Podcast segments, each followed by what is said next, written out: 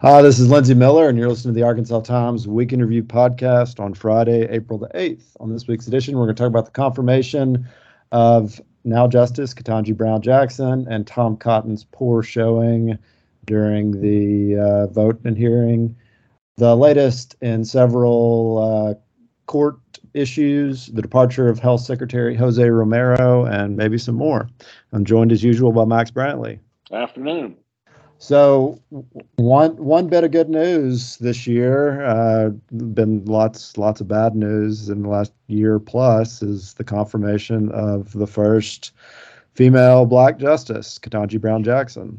Yeah, it was a great thing. I mean, it, it doesn't doesn't help the broader picture very much because she's just going to be still in a minority of three on the court as a is a reasonable voice. But it's the first black woman. She's supremely qualified she is by no means the radical she's depicted as, although I have no doubt that she will fall relatively comfortably in the so called liberal camp.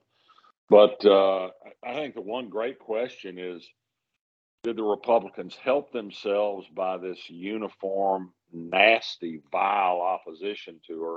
Because the majority of Americans thought she was qualified and should be confirmed.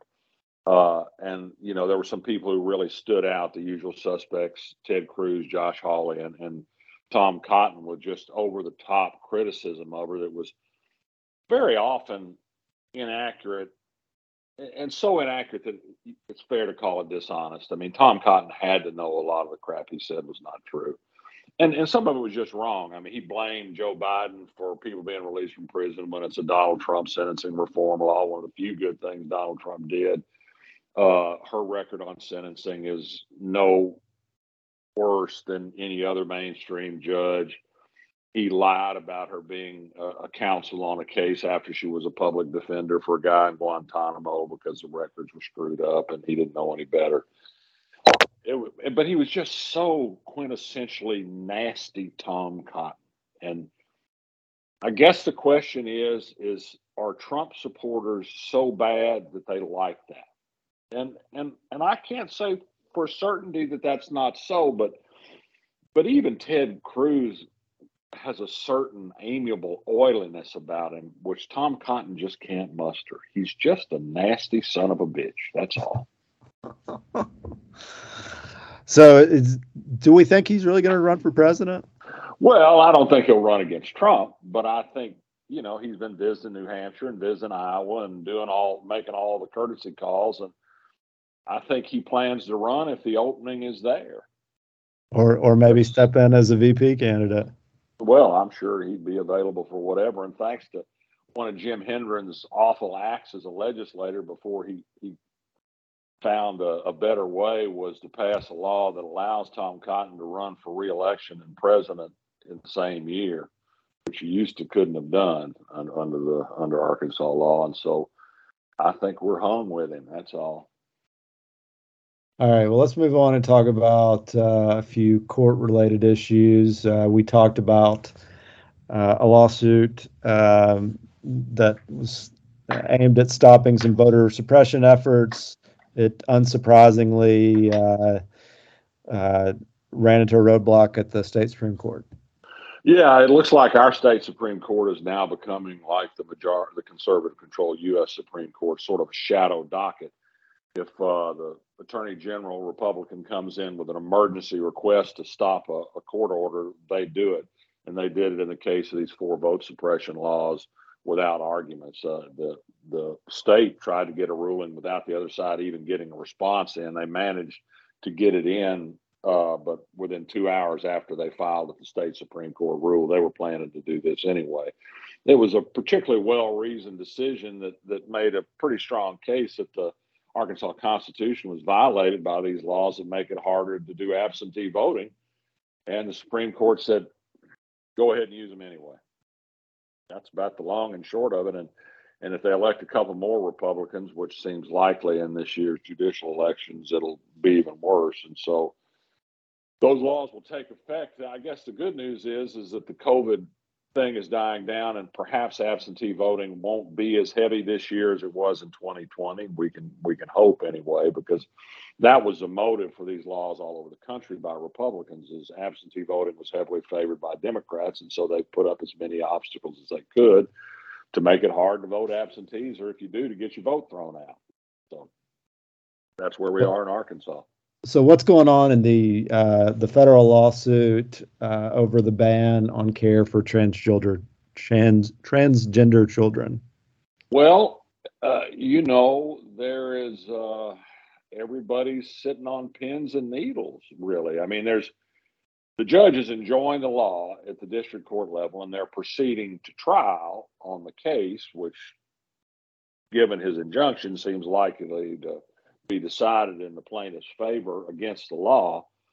Uh, although the, the, the, attorney general has been dragging her feet uh, and legislators have on providing information that's been sought by the plaintiffs. And the judge this week had a hearing and said, no, you got to turn this stuff over in what's called discovery. That's gathering evidence for a trial, which will undoubtedly show how anti trans Arkansas politicians are.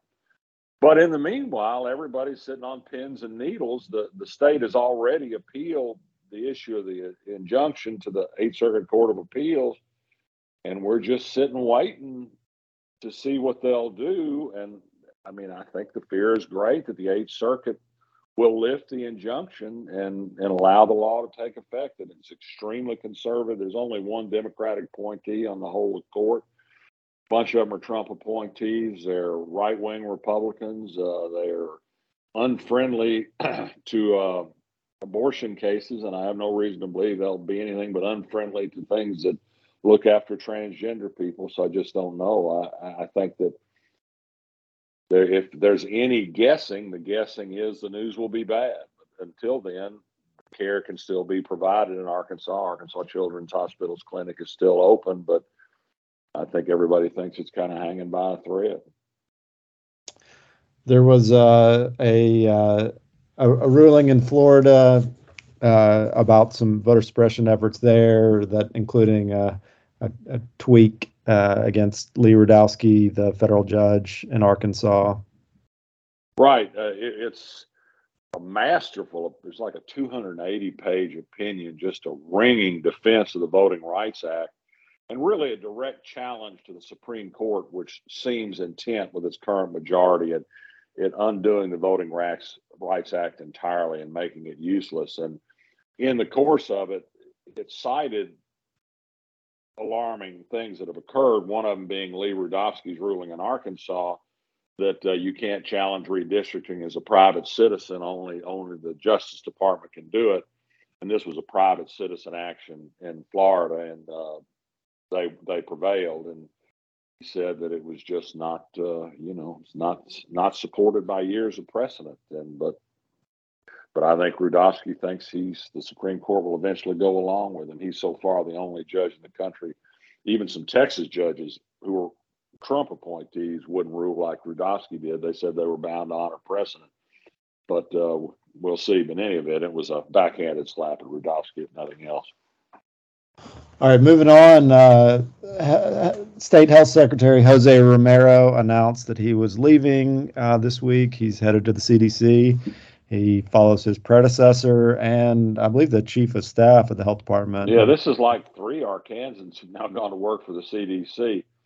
And, uh, you know, Romero had a tough job. Of course, he was sued, he was berated by legislators. There were people running for office this year said the first thing they'll do is fire Jose Romero if they get elected, and that sort of thing. And and there was a time or two, and back when we were having daily news conferences with the governor, that you could tell his back was up a little bit about it, but he maintained his cool and he did his job and he kept calling it like he saw it, which was you need to wear a mask and you need to get shots, which was, and that ivermectin and and uh, hydroxychloroquine whatever it's called, were not uh, believed to be suitable treatments for COVID 19. And he got a lot of grief for it. And, you know, he avoided at the news conference answering the question of whether the grief he caught was part of the reason he left. And I think he later gave an interview where he said, Well, I'm not backing down from anybody. I don't run from a fight. But but you know, you have to believe putting up with that kind of crap makes another job seem a little more attractive. He was somewhat emotional when he made his decision. I think he was a good guy, did a good job, and he was an expert in the field, and he'll be hard to replace. And I think anybody who comes in has has to look at the treatment that were given the the, the people who preceded him. Uh, Trent Garner said that the the legislature, I guess the Senate, should confirm the the next health. Uh, well, secretary. fortunately, fortunately, Trent Garner won't be around to kick around much anymore. He he's not going to be there next year. But this, but this does illustrate a problem, which is the legislature, both constitutionally through some things it's put on the ballot and by its actions, really have have a growing disrespect for the executive branch, and they really think that they should be the government of Arkansas, including in executive appointments and I, you know, a state run entirely by Trent Garner, that's uh, that's not a happy prospect. All right. Well, we've we've made it through our scheduled topics, so let's let's talk about a few other things. Uh, Andy Davis, former state legislator, got named to be UAMS's lobbyist this week.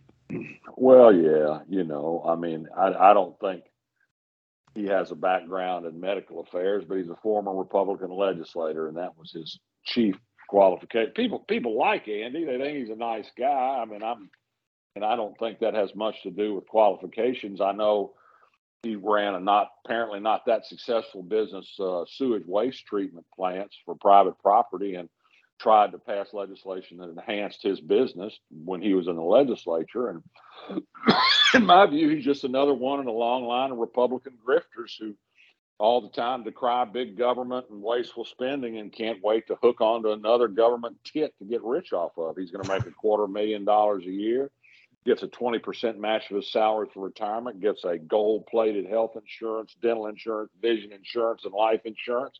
What's not to like? So but you know, so I mean, it's kind of more of the same. One one in a one in a long line of Jeremy Gillams, Johnny Keys, uh, and there've been Shane Broadways. There've been Democrats too. As all these guys that public service is what they mean is they see it as a path to riches, and Andy's just the latest. That's all. Uh, one of his former colleagues, Michael Lamoureux, also got a, a Cush state board position.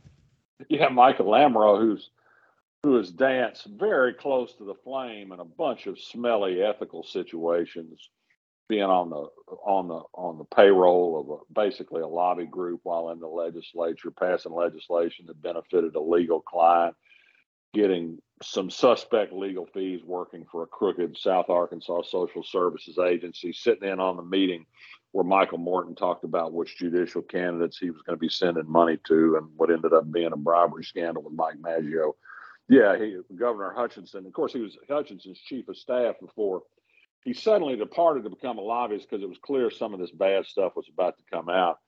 Uh, Hutchinson appointed his old friend to the Arkansas Tech Board of Trustees. I mean, an ethically suspect guy to university board. Why not? Mean, that's the, the, the swamp that existed in Arkansas during Democratic rule has been uh, has been increased by many multiples under Republican leadership. We talked about it. I think the last podcast. Um, the city of Little Rock would like to build a parking deck on on Second Street, uh, Second Center, I believe, or Second Louisiana.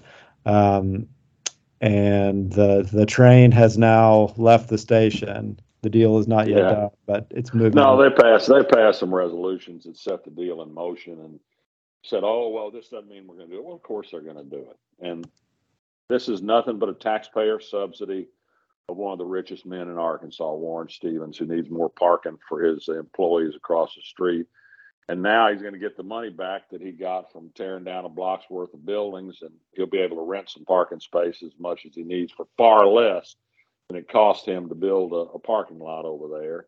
And the city will pay will never will never make enough money on the deck to pay for building the deck.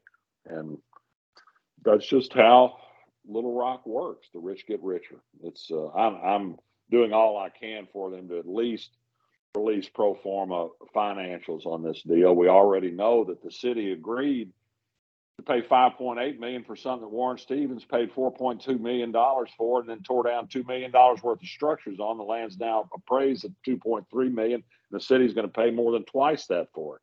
It's it should be a scandal, but it's just as I say, it's business as usual at City Hall. All right, well let, let's leave it there and move on to endorsements. What do you got?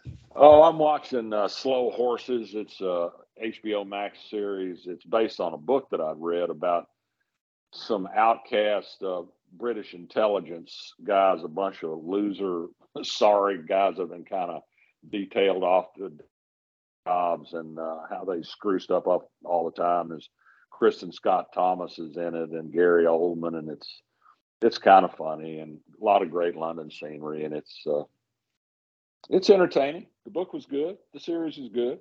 So I I, I can I can re- I could recommend it. Cool. Yeah, that sounds good. There's it's just like an an overwhelming amount of TV, and it's I haven't found anything that I think is just amazing in a while. But uh, uh, there are two, keep up with all of it. Yeah. Two uh, journalism related shows on HBO Max that I like fairly well. One just came out last night. It's called Tokyo Vice, about a based on a, a true story about a, a, an American who uh, works for one of the top, or I guess the top Japanese newspapers. He's the first uh, foreigner to to work there, and and starts covering yakuza uh, issues. The first one was a little bit slow. I've heard it picks up, but I, you know, it's just really cool. The the Tokyo setting is great. And then uh, there's uh, another one called Minx that is about a uh, kind of a feminist take on a, uh, a porn magazine like for women. So it's you know oh, I read, I read about. I read uh, about that. That's and that's set in the 70s, I guess, or late 60s. And the main character is incredibly unlikable, but it is slightly warming up. But it this the whole scene is kind of fun and funny, and there's some some really good bit parts. But um, for anybody that cares about publishing, both of those have some, you know, some definite things that you just, as someone in the business, you'll say, no, this is stupid. This did not didn't happen that way, but still pretty fun.